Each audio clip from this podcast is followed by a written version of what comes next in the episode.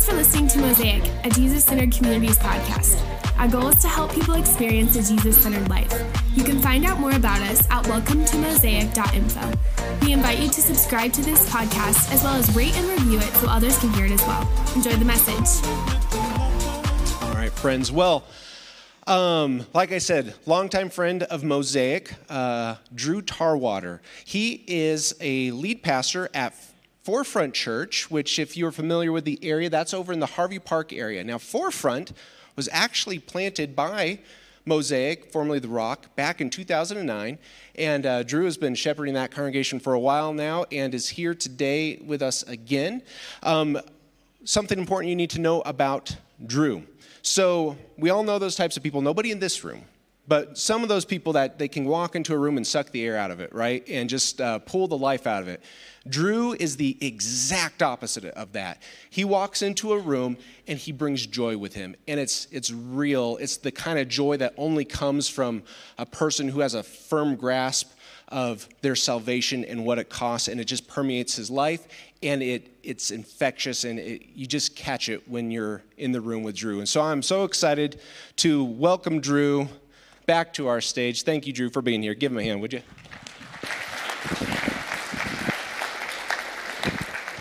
Thanks, Kirk. I appreciate it. Good morning, Mosaic. How are you guys doing? Good, good to be with you guys. It's always a, a pleasure to be here with you guys. I, I tell you, I, I, love your, your team here. Kirk, thanks for the update on uh, Jeff and, and, Leslie and Garrett and, and the family. And um, you guys just have such a, an amazing team here with Jeff and Kirk and Ben and Paul and EJ, the entire team. So it's always a joy and an honor to be here with you. I love what God is doing here at Mosaic. So, uh, it's good to be with you. If you have your Bibles, let's grab those and flip to the book of Jeremiah. Uh, we're going to be in Jeremiah 29 today, kind of a classic promise of God's. And as you guys flip there, I'd love to pray for us again. Father, we thank you so much for this morning that we can come together and, and be your people gathered in these rooms and gathered uh, online um, in, in, living rooms and, and, bedrooms and dens and campsites across uh, the state. And, and Father, we thank you that we can open your word and you can speak to our hearts. Father, I pray, Lord, as Kirk just prayed, uh, Lord, we just lift up Jeff and Leslie and Garrett and, and Lauren to you, Lord. We love them so much and ask you just give them peace, that your presence is with them during this difficult season, and that we have a, they just know that they have a church walking alongside them that love them so much. Father, we pray for the, those families impacted in Puerto Rico and those families impacted in Florida from Hurricane Ian. And Lord, as uh, they, they put back their, uh, their lives together and, and rebuild their homes and uh, figure out what lo- that next step looks like, Lord, I pray that you just surround them with people that love them. Uh, Lord, mobilize the churches down there just to, to care for them and give them exactly what they need uh, during this really difficult time. Father, I pray that your Spirit is among us today, that you speak to us through your word, and that when we leave today, we look more like Jesus than we came. And it's in Jesus' holy name we pray. And all God's people said, Amen. Well, it's so good to be with you guys. I, don't know if you're like me, but I, find myself in these seasons of life where I'm always looking forward, and I, and I find myself saying, I just can't wait until fill in the blank. I mean, some of you guys might be in a season like that now. I just can't wait until the prices go down. I just can't wait until the economy rebounds. I just can't wait until I can afford to buy a house in, Denver. I just can't wait until Ben Todd stops wearing Raiders gear to church. I mean, seriously, come on. Ben's out there somewhere. I, I know he is. He'll, he'll, take a lesson from us. But I, I don't know, anybody been there recently? This summer we had a chance to take a vacation out to Cape Cod, and I was able to, to, lead a family wedding on the beach, and it was just beautiful. Here's a picture of me and my crew out there on the beach, and we had a great time. But it was one of those trips where we probably stayed a couple extra days. You, you know what I mean? Like, it sounds great to, to go out of town for that long, but then you go, and a couple days left, you're like, yeah, we probably should have cut this a little short. And I remember one day, a couple days left, my little five year old Chloe looks at me and she goes, Dad, I just can't wait to go home. And I'm like, Yeah, I know what you mean. I'm, I'm ready to. So is the bank account. It's for sure ready to go home. When you guys hear that word home, what stirs up inside of you? So I think for a lot of us, when we hear the word home, we get this picture that flashes in our minds. And for some of us, it's an address. It's the address where you grew up. It's maybe the address where you live now. For others, it's a place. It, it, it's the place where you maybe scored your first touchdown, or you had your first kiss, or you fell in love. It, it's a thing, like the couch at grandma's house. I don't know about you guys, but that's it for me. It's that couch at grandma's house. I was home about a month ago back in Missouri to see my grandma, and I totally took a nap again on that couch. Hundreds of hours of naps on grandma's couch. What is home for you? You know, I, I think all of us, when, when we hear the word home, there's something stirs inside of us because we have a desire for home. The Pew Research Company did a survey. They surveyed 2,200 Americans, and here's what they found that two out of five, 38%, said where they live now is not what they think of as home. That they think of the place that maybe they, they, they grew up. 26% said about a quarter of people, it was the home they were raised in. Like there's something that stirs in us uh, uh about home. So, what defines home? What makes home so special? See, I, think it's this I think it's rest. You know, the famous poet Maya Angelou, she once wrote this The ache for home lives in all of us. The safe place where we go, we can go as we are and not be questioned. Isn't that what we love about home? That we can go home, we can put our feet up, we can drink the lemonade, we can watch the game, we can relax. Like, home is something that we were created for. But here's the question Have you ever felt far from home? Like, some of you might be there now. You might say, you know what, I'm in a season right now, Drew, where I feel so far from home. Like, I feel like I just don't have that rest. If, you, if you've been in the military across seas, you know what that feels like. You can write letters, you can send emails and pictures, but it just doesn't feel like home. Sometimes we feel stuck and we just want to get home, but we can't reach it. There's a um, beautiful story in, the scripture where we see God's people in this same season. In the book of Second Kings, we see God's people far from home. They've been exiled. And no matter how hard they wanted to get home, no matter how much they, they wanted to find that rest, they, they couldn't because they were far from home.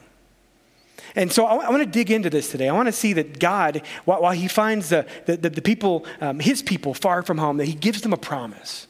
And it's that promise that you and I can hold on to as well in the book of Jeremiah. So if you have your Bibles, grab those. Let's look at Jeremiah chapter 29. The book of Jeremiah, flip your Bible in half. If you're old school like me and you have a, a hard copy of God's word, flip it in half. That's the book of Psalms. And then flip a couple books to your right uh, after Isaiah to the book of Jeremiah. If you don't have your Bible, pull out your phone. And I'd love to always see the warm glow of God's word on your faces as we read together. Let me frame this for you really quickly. Um, a couple weeks ago, Scott Pollock was here and he walked you through the greatest story to see how the, the Bible is telling one story from Genesis 1 to Revelation 22. This beautiful story of God building a people, giving them community, and then teaching them how to live in that community to show them what's best. And, and as we dive into this greatest story, we're probably in the middle. We're, we're in Second Kings, is where we read what happened to God's people.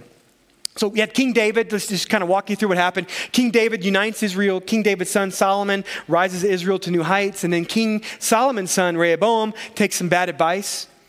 And what happens is the kingdom splits. And so here's a map to show you what happens. At about 930 BC, you see that the kingdom splits. The northern kingdom, the 10 tribes, uh, the 10 northern tribes become Israel.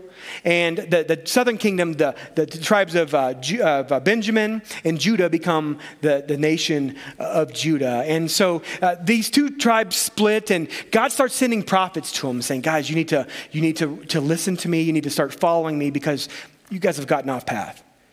Otherwise, something ugly is going to happen. And so, a couple hundred years later, we see the Assyrians come in. The Assyrians actually uh, conquer uh, Israel. They take a good number of the people from Israel to Assyria and bring some Assyrians back, and that becomes known as the land of Samaria. And so, about 100 years later, there's a, a country called Babylon, and the, their king is Nebuchadnezzar. You, somebody say Nebuchadnezzar. It's a fun one to say. We can just call him Nebi. So Nebi and the Babylonians, they come in and they start conquering all of these little, these small countries in the Middle East. And they show up to Judah and they say, hey, king, pay us tribute, which means give us money.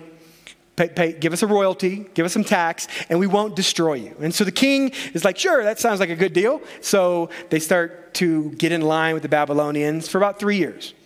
And then uh, what happens is basically the king decides he doesn't want to give money to Babylon anymore. And Babylon comes in and they beat him up a little bit. They take back some of the, the young, bright minds of Judah at the time, guys like Daniel, uh, Meshach, uh, Abednego, and, and they take all these guys back and they take them to uh, Babylon and they reinforce this idea of tribute.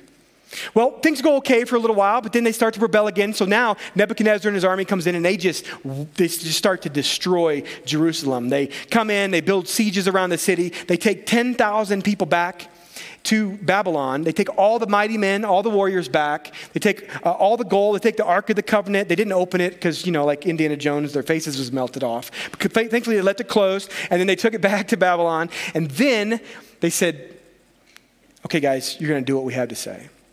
So things are not good. Things are not good with God's people. They put a figurehead king in. He does the same thing. He rebels. And in about 586 BC, Babylon comes in. They destroy the temple. They destroy the palace. They destroy all the nice homes over in Governor's Ranch. And they end up taking everybody left out back to Babylon. And they just leave a few people there to take care of the ground. And so imagine you're one of those people. Like, imagine that you're a Jew and you grew up your entire life hearing that we are the people of God. We're the people that God rescued from Egypt. And now you're in Babylon, 900 miles away from home. And no matter how hard you want to go home, no matter how much you long for home, there's nothing you can do. And you're just wondering, like, God, where are you? I think some of you guys might know what that feels like. You, you might be in a place where you're like, God, where are you? Like, I, I thought I was yours. Like, you make all these beautiful promises to me, but I don't see you. Some of you might be like, God, I've been praying for months and you haven't came through yet. Or, or God, you, you gave me this dream, but yet I don't get to do it. Like, God, are you there? Well, well flashback to the people in Babylon. They, they start to hear these rumors from these prophets that, well, God's on his way. That, that God, he, he's, he's going to conquer the Babylonians and you're going to get to go home in two years. And of course, that's going to make you excited, right? Like, man, okay, I can do two years here. This is no big deal. And then a letter comes. And it's a letter that's addressed to the elders. And it's from a guy named Jeremiah. Jeremiah was a, a, priest, and he was one of the prophets that God used to write to Israel and to the Jews to say, get back on track. And this letter comes, and you open this letter, and you're not really sure what to expect. And notice, here's what you read. Look with me, Jeremiah chapter 29. Let's look together, starting here in verse 4. Notice what he says. He says this Thus says the Lord of hosts, the God of Israel, to all the exiles whom I have sent into exile from Jerusalem to Babylon. Well, wait a second, hold on.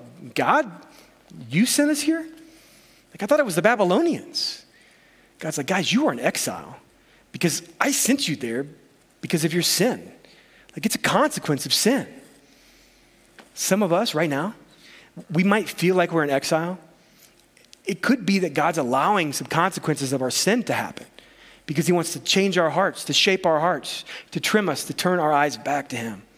That's what he's doing here. And so he says, Guys, I sent you into exile. But notice what he says while you're in exile, verse 5 build houses and live in them, plant gardens and eat their produce, take wives and have sons and daughters.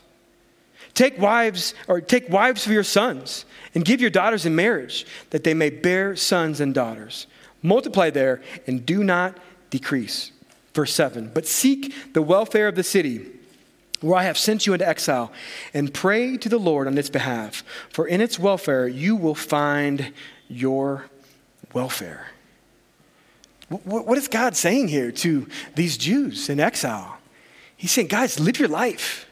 Like, don't just sit there and wait, live. There's a great quote by um, a former French saint. His name was Saint Francis uh, de Sales. And he was quoted as this, and you guys know this quote Bloom where you're planted, right? Bloom where you're planted. And we love the sound of that, right? Sounds good on a coffee mug, little Instagram post Saturday morning, right? Got your Bible out, a cup of coffee. Bloom where you're planted. It's a lot harder to do. And so imagine now, you, you, you're, you're a Jew in Babylon, and God's writing to you saying, Hey guys, I know you're far from home, but I want you to bloom where you're planted. So I don't know about you guys, but I find that I have this problem. It's probably just me, it's, probably not you. But, but I find I have this problem where I'm always thinking three, four, five steps ahead. I mean, anybody else like that? Like you have trouble living in the here and now. You're always thinking that someday, when I get there, when, when this happens. And the problem is, is you're never actually able to live your life. You're never actually able to bloom where you're planted. And imagine, I'm imagining God's people in this moment are going, okay, he's going to come back in just a couple years. Let's just wait it out. And God says, no, guys, listen, while you're here, I want you to build houses and I want you to do all of these things. I want you to bloom where you're planted. One of the beautiful themes that we see in God's word and I think this is the important part of stepping back, like we did with Scott a couple weeks ago, and looking at God's word start to finish, is because you begin to see that these, there's these themes and these threads that we need to pull at. And I think one of them is this is that God is always trying to build a home for his people. God is constantly trying to build a home for his people. As you begin to pull at these themes and threads, you're going to see this. I, mean, I want you to go back to the book of Genesis, very beginning. What does God do? God creates Adam, he, he, creates everything. He creates the universe, He sets it all in motion, he, he creates purpose, He gives it all meaning. He creates Adam and Eve, and He places them in the garden, the Garden of Eden. And it's in this garden that God's going to make their home. God's going to be with them, His presence is going to be near in this home. If you remember back to, to Genesis 12, Abraham, a guy named Abe and, and, Sarah, Abraham and Sarah, God, God takes them and he calls them and he says, Guys, I want you to follow me to the place I'm going to send you. And that's going to be your new home. So leave the land of Ur and follow me to Canaan because that's going to be your new home. Like we see all time and time again that God is giving people a home. When God uh, sends Moses to go rescue the people of Israel from Egypt, what does he say? I'm going to send you across the river to the land flowing with milk and honey, the land I promised your forefathers. That's going to be home. While Israel's wandering in the wilderness, God gives them the designs to build the tabernacle. I know, I know Scott Pollock talked about the tabernacle. The tabernacle was going to be the place where God was going to reside with his people. It was going to be the reinstitution of the Garden of Eden, heaven on earth. God was saying, I am going to give you a new, what church? Home. And then God tells Joshua, Take my people across the Jordan to the promised land, and that's going to be their new home. God gives Solomon the plans to build the temple, the place where God's going to reside with his people in their new church home. So God is always trying to remind us that he is constantly trying to bring his people together into community. God is building a home. There's this running theme that God has wired home inside of us. Yet, there's another theme here. There's another thread that we need to pull at, and it's this that God also uses exile to reveal our desire for something better. That God uses exile to reveal that where we're trying to build our home, where we're trying to, to grow, where we're trying to do our own thing, that that is not the right path because God is the one that is building a home for us. So I want you to go back. Go back to Genesis 2 in the garden. You see Adam and Eve, and God puts them in the garden. He's walking with them. This is this beautiful relationship. But then the, there's an enemy, the deceiver comes and goes, Did God really say? Are you sure? I don't think you understand because God knows if you eat of that tree, then you're going to have your eyes open and be like God. And they go, I love that idea. I want to build my own home. God, I don't like your plan as much. And what happens? They rebel against God, they sin. And God says, Guys, I love you. I'm sorry, but you have to leave the garden. Adam and Eve get exiled from the garden. After the flood, you see that God tells Noah and his family to go ahead and, and multiply and move and make homes and, and, and populate the earth, rule the earth. And what does the people do? They, they build a tower. They say, We're not moving. We're going to build our own home again. And they build a tower. Do you guys remember where they built that tower? Babel. Hold on to that for a second. And so God says, Guys, like, seriously, you guys aren't listening. You need to go build your home. And he scatters them, he changes their language, and he sends them around the world to, to build their new homes. And then we see that the people of Israel here in the book of Jeremiah and the second Kings, and they're again trying to build their own home. They're trying to do it their own way. And God says, again, I'm going to have to use exile to shape your hearts. And so God sends them to Babylon. Isn't it funny that the place where they wanted to build their own home in Babel, God used those people to exile the Jews when they weren't listening again? It came full circle. God wants to use exile to help shape our hearts, to show us that there is something better out there. And so, so, so God is, is, is writing this to, Je- Jeremiah, uses Jeremiah's pen to write this to the people to say, guys, stop trying to build it your own way. Stop trying to figure it out on your own. Trust me, I've got the right plan. And, and so here's what he's saying. If you're taking notes, God is saying this live out your faith and be present in the community around you, no matter where you're planted. You might be in Babylon, you might be in Judea. You might be in Denver. You might be in Littleton. You might be somewhere that's not home, that doesn't feel like home in exile, and you feel like you're just living in a valley of dry bones. But God says, live out your faith and be present no matter where you're planted. Don't sit and wait. See, notice what he says in Jeremiah 29, verse 5 through 7 again. Just look back at this. This is so good. He says, build houses, plant gardens, have babies, have grandbabies, volunteer, get in the community, pray for the city that you live in. He says, get involved and live out your faith in the community you're planted in. I was listening to a TED talk recently about the island of Sardinia. It's, a, it's off the coast of Italy. This beautiful island. It's a picture of a place that I'm sure you're going to want to go on vacation to. It is gorgeous. And what they found in this island, there's more people over 100 years old than any other place in the world. And so researchers went in and they wanted to find out why. Like, why are there so many people who are healthy and over 100 years old? And here's what they found out that nobody sits at home mindlessly scrolling Insta while they're watching the Longmire for the fourth time on Netflix, right? Like, no, they're out. They're having coffee, which, by the way, I think leads to a good life, you know? So I had to go to Broken Pieces just a few minutes ago. It was really good. Like, there's something about getting out and being in community with people that is God's plan for us, that leads to flourishing, that leads to a long life, that leads to healthy habits, and all these really beautiful things. So, God is saying to his people, guys, get out and do life. One of the, the, the coolest things about church history is you read about how the uh, Christianity flourished in Roman culture.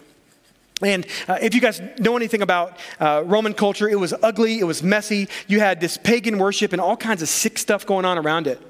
And then you see the church uh, begin to, to, to, get planted in, in all these cities around the Roman world. And um, over time, you begin to see the church take over. And you begin to see people getting saved like crazy. And a lot of uh, scholars and, and, historians have wondered what happened. And, and there's been a lot of research that settled on this. It was actually Christian marriage that changed it. Did you guys know this? So in, in, Roman culture, men and women got married basically just to have a family and have kids and have an heir. But there was no love, there was no relationship. Men and women each had somebody else. It was really messy. But yet, these, these Christian, these people are getting saved, and God's word says, Husbands, love your wives like Jesus loved the church, and wives, love your husbands and respect and honor them. And people start to figure out that actually works. And people are going out and they're actually holding hands at the movies and sharing a Coke, right? They're, they're actually walking down the street and laughing and having fun together, and people are going, oh, wait, What's that about? Well, it's this Jesus thing that's going on. And people are thinking, That actually works. And we see that Christianity spreads like wildfire through the Roman world because people saw it modeled. See, I want you to, to think about what God is saying here. God, God is, is saying something that, like, when we step out into our communities, no matter where we're at, you might not feel at home at all. But when we step out and live life and pray for the city and get involved, that God does something amazing. Like when we bloom where we're planted and build houses and plant gardens and have babies, that God's going to bless that and, and it's going to infiltrate culture. So God says, bloom where you're planted. Invite people over for dinner. Invite people over to watch the Chiefs beat the Raiders tomorrow night. Like, get involved. I, I love what what Jeremiah uh, 29 7 says. It says, Pray for the welfare of your city. That word welfare means shalom. Somebody say shalom. Shalom means peace and completeness and wholeness. Pray for the completeness and the wholeness of your city. Mosaic, are you guys doing that? Are you praying for Denver? Are you praying for Littleton? Are you praying for Colorado? Are you praying for America? for the wholeness, for God to move, for the wellness. So, Jeremiah, God through Jeremiah says, guys, live where you are, bloom where you're planted. Notice this what he says in verse 10. Notice this. This is where the story gets to be not so fun. He says this For thus says the Lord, when 70 years are complete for Babylon, I will visit you and I will fulfill to you my promise and bring you back to this place. Hold on a second. Wait, what? I mean, just imagine you're reading that. Like you had just heard these prophets say that God's going to come back in two. But Jeremiah says 70. You're like, hold on, Jeremiah, I don't like that much. Like, did you mean 70 days? 70 weeks? I could even get behind 70 months. But 70 years? Like, I'm not even going to be alive in 70 years. Eh, so, so, what, what's going on? And I think what we're seeing here is, is God saying this. I sent you into exile in Babylon to teach you a lesson, to shape your hearts, to rid you of this idolatry and failing to trust me. And you have to trust my timing because I know when it's time to send you back. I know when you're ready. But while I'm shaping you, learn to patiently trust me and live your life now. Bloom where you're planted. See, I think sometimes we, we see God doing something in our life, God stirring us up, and we get really excited about it. And, and so we're, we're leaning in. We're like, God, I can't wait to see what you're going to do. But then we look back two months, two years later, and we're like, God, where are you? I thought you were up to something. And God, like, God says, I am. Patiently trust. You know, one of the things I like to say at Forefront all the time is that it might seem like God's always late, but God's never late.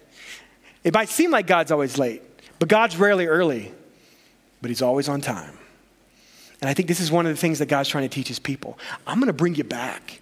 I'm going to take you back when it's time, but it's going to be on my timing. And here's the, here's the reality He's trying to rid of us, us of our self reliance and our pride. And what, what this exile did for the Jews, when they did go back 70 years later under Ezra and Nehemiah, they never fell into idolatry and false worship again. They made some other mistakes. I'm sure you guys are going to learn about that in your Luke series, but they never fell back into idolatry again. God used exile to shape their hearts. And I think there's a bigger picture for us here, too. See, the reality is that God wants us to see that as citizens of heaven, as people who have said yes to Jesus, that we are part of the, the kingdom of heaven. And that means that this world is always going to feel a little bit not like home. That this world's always going to feel a little bit wrong, that there's something missing. And that's the Holy Spirit in us stirring us up to see that God has something better for us. But here's the beauty, Mosaic. When you say yes to Jesus, you don't have to wait for that new home that someday. It starts today. Because when Jesus stepped out of heaven and stepped into this earth to live a sinless life, to meet the standard we couldn't meet, when Jesus went to the cross and gave his life for us and rose from the grave to defeat death, what he's saying is that I am giving you the new way home. And that new way home is only found by following me. And if you learn to trust me and follow my word, then I'm going to teach you how to be at home here and bloom where you're planted and change this world from the inside out. It's like what Peter says in the book of 1 Peter that we are citizens of heaven, exiles in a foreign land. But God has called us to something more beautiful. So notice Jeremiah. Jeremiah has written to them saying, Guys, wait patiently on me. And then here, look at verse 11. This is the famous verse. This is the, the one, of the, one of the greatest promises in all the Bible. Notice what he says. He says, For I know the plans I have for you, declares the Lord.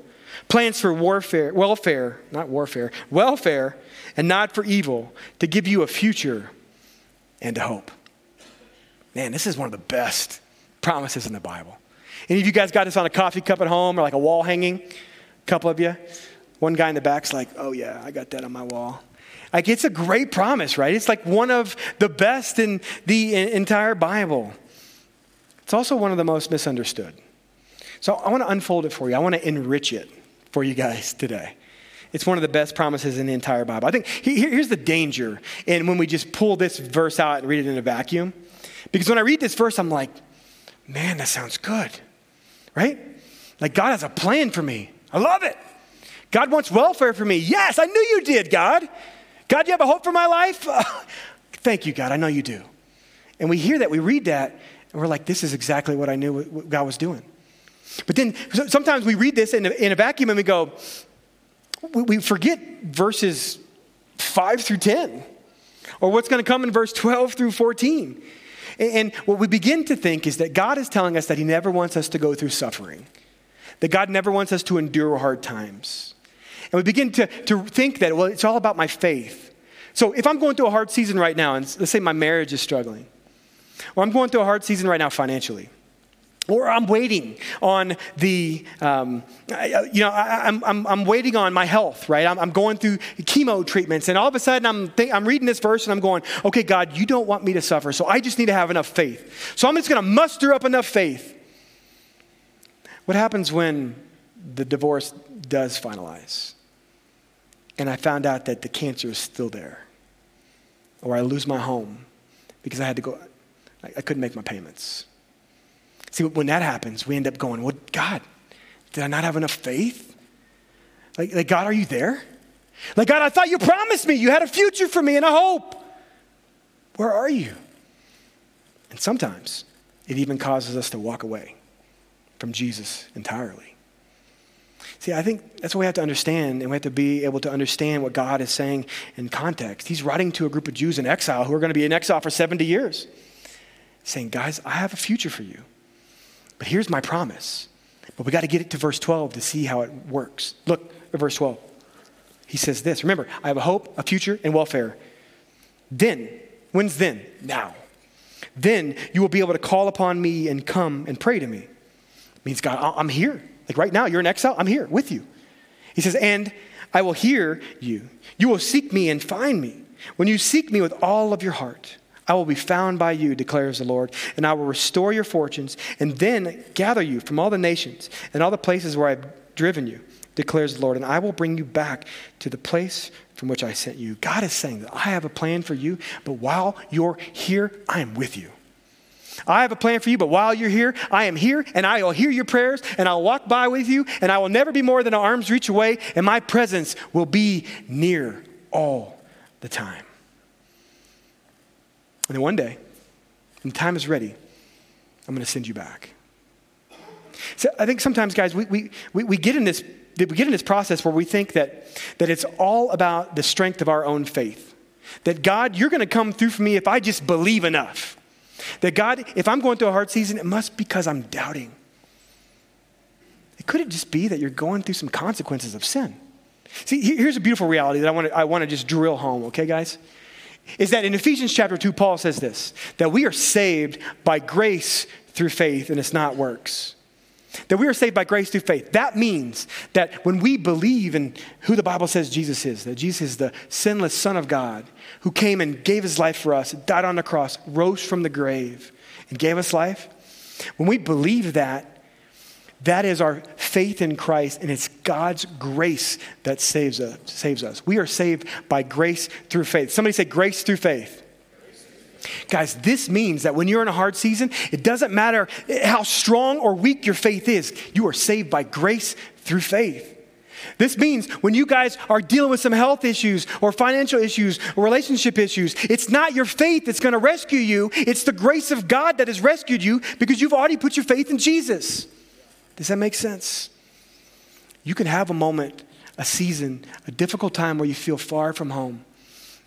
But our faith is in Jesus, and it's God's grace that has saved us and rescued us. And that grace promises that He will never leave us and never forsake us and always be with us. And so we can be encouraged when we feel like we're in exile or we feel like we are far from home. See, I think there's a reality I want us to see here, guys, is this that God is writing this promise, yes, to, to the Jews in exile in Babylonian 2,600 years ago, but it still can be true for us today.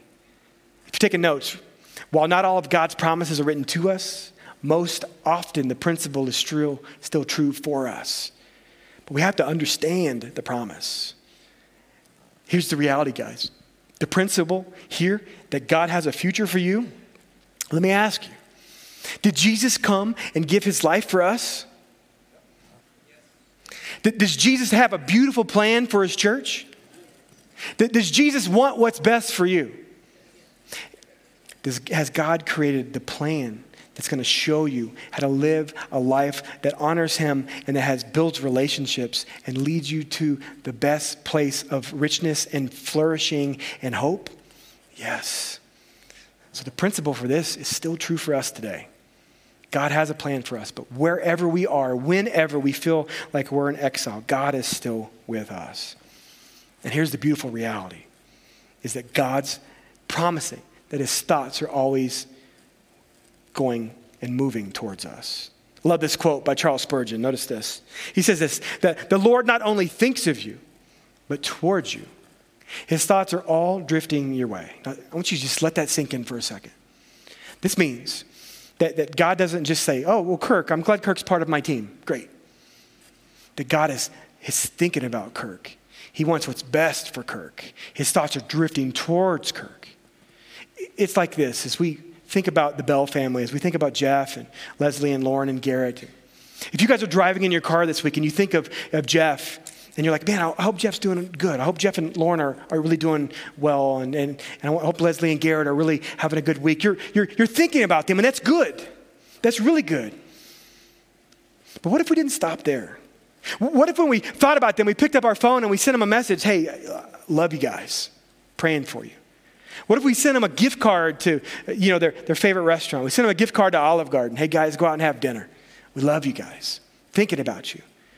Thinking about somebody is great, but letting our thoughts, thoughts drift towards them, letting our thoughts be for their good, think how God can use that. It goes so much further. God thinks of you that same way. Like God, his, thoughts are drifting towards you. So as, as we gather to, to close here, I just want to ask this question. Where do you feel like right now in your life that you're far from home? Like, where do you feel like you're in exile? Where do you feel like you're just in this season of dryness? And, and could it be that you're waiting on God to move, but yet you're not doing anything about it? Could it be you're living in a place where you're waiting on God to answer your prayers, but you're just sitting at home hoping that He's going to knock on your door? And could God be saying to you today, bloom where you're planted? Get out and live and get involved because I've got you here where you are right now for a reason. A couple weeks ago, I was talking with a buddy, really wise, godly person, and we were talking about how Sometimes we mix up this idea of identity, calling, and the assignment God gives us. And so often, I don't know about you guys, but so often I think we find our identity in the things that we do, in the places that we live, in the things that we're good at, and our friends.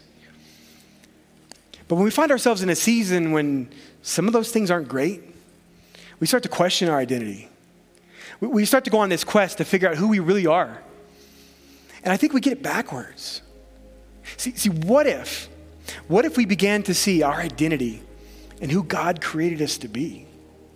That we began to see that our identity was that we are sons and daughters of God, created to have a relationship with each other and with our Heavenly Father. And that our calling, our calling is it's what we're good at. It's what God has gifted us with. It's the things we're passionate about. And our assignment, well, it's where God has planted us right now. See, I don't know what that means for you, but I know what it means for me. It means that, that my identity is not lead pastor at Forefront Church. That my identity is that I am the, the freed, forgiven, redeemed, rescued Son of God, forgiven of all of my past sins, forgiven of all my future mistakes, and freed to set walk in the newness of life that Jesus gives me. And that means that I am on my path home. And then my calling is just the passion, things I'm passionate for, and the things that God has given me. And that my assignment right now, it's Forefront Church. What does that mean for you? Your identity is what God has created you to be. And He's gifted you with a beautiful calling. And right now, He's just asking you to bloom where you're planted. And imagine how we could change this culture in Littleton and Denver and Colorado if we were people that built houses and planted gardens and did it to the glory of God. Mosaic, let's be people like that. Would you pray with me? Father, we thank you so much for the words of Jeremiah today and the challenge, Lord, that you have this beautiful plan for us, a beautiful future and a beautiful hope, but it's on your timing. And it might not be two years, it might not be two months, but we know, Lord, that you are good and that you are good all the time. Father, I pray for anybody in the room today that's walking through a pretty dry season, who feels far from home, who feels like they're in exile and help them to see, Lord, that you were with them, that your promise to, to Jeremiah, that principle, to, to the people uh, through Jeremiah, that principle is true for us today. That you are here when we call for you, that we will find you when we seek you, that you want us to bloom where we're planted and live here in the now, knowing that we have a beautiful future ahead of us, and that you, have le- you are leading us on the path home. Father, I pray if there's anybody here today or tuning in online that has never said yes to Jesus, that today you help them to, to see in their hearts, you speak through their spirit to help them to see that there is nothing they're ever going to do to feel that feeling of home while they're here. But that it's only through you, by saying yes to you, by saying yes to Jesus, that we can find our way home. By recognizing that Jesus is the way, and He is the truth, and He is the life. And that when we say yes, you put us on the path of life. And that doesn't start someday, that starts today. So, Father, stir us up to be your people, to be the salt and be the light you've called us to be. And help us to spread that light everywhere we go. And it's in Jesus' holy name we pray. Amen. Thanks for listening to this week's message. You can find us on Facebook, Instagram, and Twitter. We invite you to connect with us. If you'd like to give to this ministry, you can do so at welcometomosaic.com slash give. Have a great week!